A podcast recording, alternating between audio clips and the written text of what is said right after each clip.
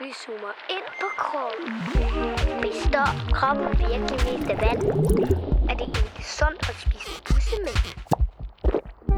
Jeg har hørt, at man kan sætte ild i sine egne brutter. Kroppen, den er fantastisk. Hej Lærke. Hej Anna. Velkommen til Barn kan din krop. I dag, der har vi aftalt at snakke om noget, som jeg har glædet mig til at lære mere om. Fordi mm. Dengang, at jeg var 8 år, der blev jeg sparket rigtig hårdt i maven af en hest. Au. Og så blev jeg indlagt på hospitalet, fordi de var vildt bange for, at der var gået hul på det, som hedder milten. Åh oh, ja, Milten. Og siden dengang har jeg tænkt, hvad filen laver den milt Ja, egentlig? Og milten. hvorfor var det så farligt? Så jeg håber, det kan du måske gøre mig lidt klogere på. Ja. Det mystiske organ inde i kroppen. Milten. Lad os snakke lidt om det. Ja, okay Lærke, hvorfor er den der?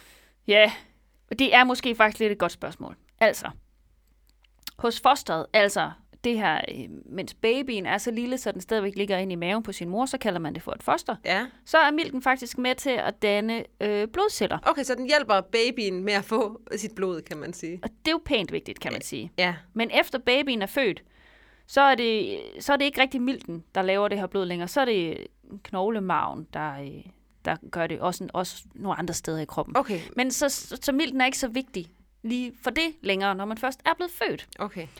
Øh, og som voksen, så er miltens opgave blandt andet at være en, en del af immunforsvaret. Ikke hele immunforsvaret, men bare sådan en, en del af det. Ja, og altså immunforsvaret, det er de her små soldater, der er parat til at bekæmpe sygdom. Ja, nemlig. Ja. Og den gør det lidt på samme måde, som lymfeknuderne gør det. Okay, stop lige. Mm-hmm. Lymfeknuder, ikke? Det Ja. har jeg hørt mange gange. Hvad, Ja. Altså, hvad er en lymfeknude? Ja, altså en lymfeknude, det er, øh, det er jo sådan lidt et, ikke et hovedkvarter, men man kan sige sådan en, øh, en resteplads, Ja. måske, eller et kontor for, ja. øh, for nogle af immunforsvarets celler. Okay, så der er mange af dem rundt omkring i vores krop. Der er faktisk rigtig mange, og de sidder både sådan dybt inde i kroppen, og de kan også sidde sådan meget øh, øh, lige under huden, faktisk. Ja. Og normalt så kan man ikke rigtig mærke dem, så er de sådan bare bløde og fine, fordi så, så, så kommer immunforsvarscellerne bare lige så stille forbi, og drikker lige en lille kop kaffe måske, og sådan et andet. Men hvis der så virkelig er gang i butikken, lige i nærheden af, hvor den lymfeknude den er, Okay, lad os sige, at jeg har mega ondt i halsen. ja, så vil de lymfeknuder, du har på halsen, de kan så blive øh, lige et lokalt hovedkvarter for de immunforsvarsceller, der, for, der skal bekæmpe din halsbetændelse, hvis Okay, det er det, du har. så, så Og alle så... immunforsvarscellerne, de siger, vi mødes i lymfeknuderne ved halsen. Ja. Roger over, og så suser de afsted, og derfor så bliver der nærmest sådan, de, der kommer så mange derind, så de sådan hæver og bliver Ja, større. ja, det gør det, og der kan også blive sådan en helt kampplads. Der, det er der, hvor sådan, Okay. "Hold, så slæber de, øh, de, de dumme virus eller bakterier derhen, og så det er derhen, de ligesom giver dem en ordentlig lærestreg, ikke? Ja, det kan man forestille sig. Ja. Så, øhm, så, så det, på den måde er milten også, det er jo ikke en lymfeknude, men man kan sige, det er også et sted, hvor der er noget aktivitet. Okay, så det er også Øh. sådan lidt, ja, det var det, du mente med, at det havde noget at gøre med immunforsvaret.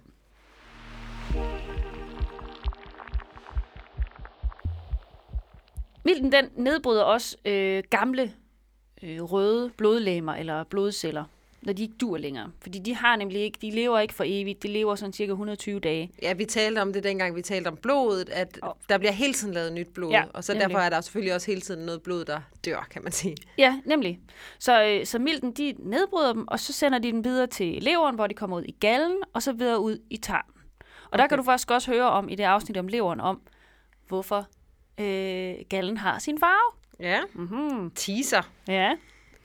Okay, men hvor sidder milten henne? Den sidder inde i kroppen.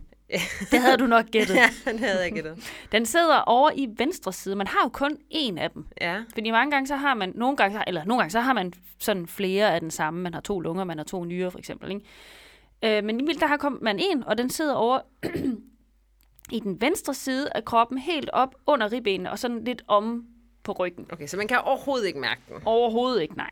Og den er faktisk også rimelig godt beskyttet af ribbenene.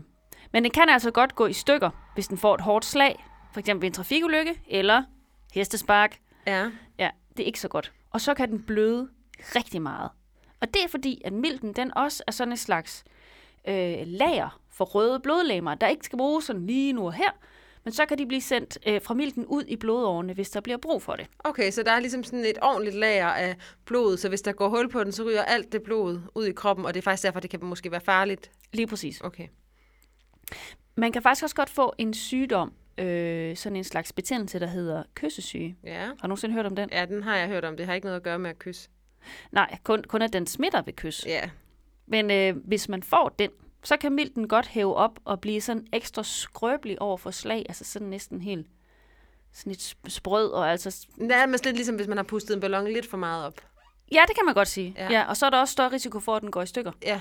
øhm, og bløder.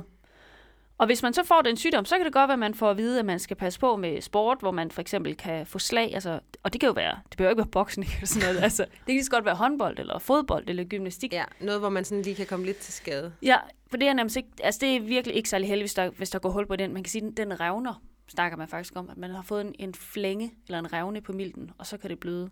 Men er det ikke rigtigt forstået, at man skal altså tage det alvorligt, hvis man tror, der er hul på milten? Så skal man Jo, have styr på det jo, med det samme. jo, det er farligt. Jo, ja, det skal man. Fordi Ja. man kan godt, man kan bløde så meget, så man kan dø af det, og det gider vi ikke have. Nej.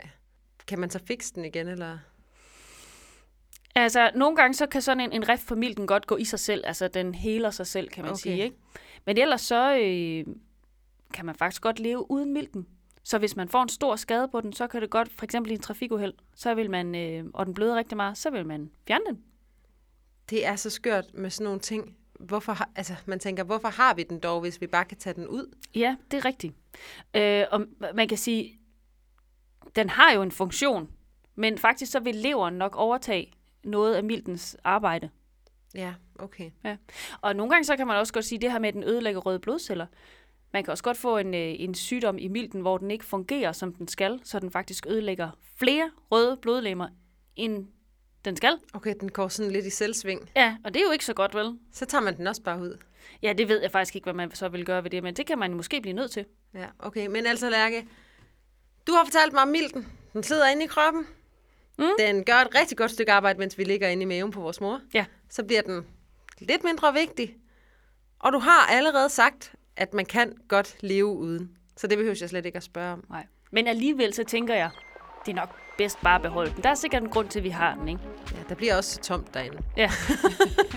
så lad os passe på milten. ja, lidt. ja, ja, ja. Okay, jamen uh, tak for det, Lærke. Selv tak, og tak for det. Lige måde.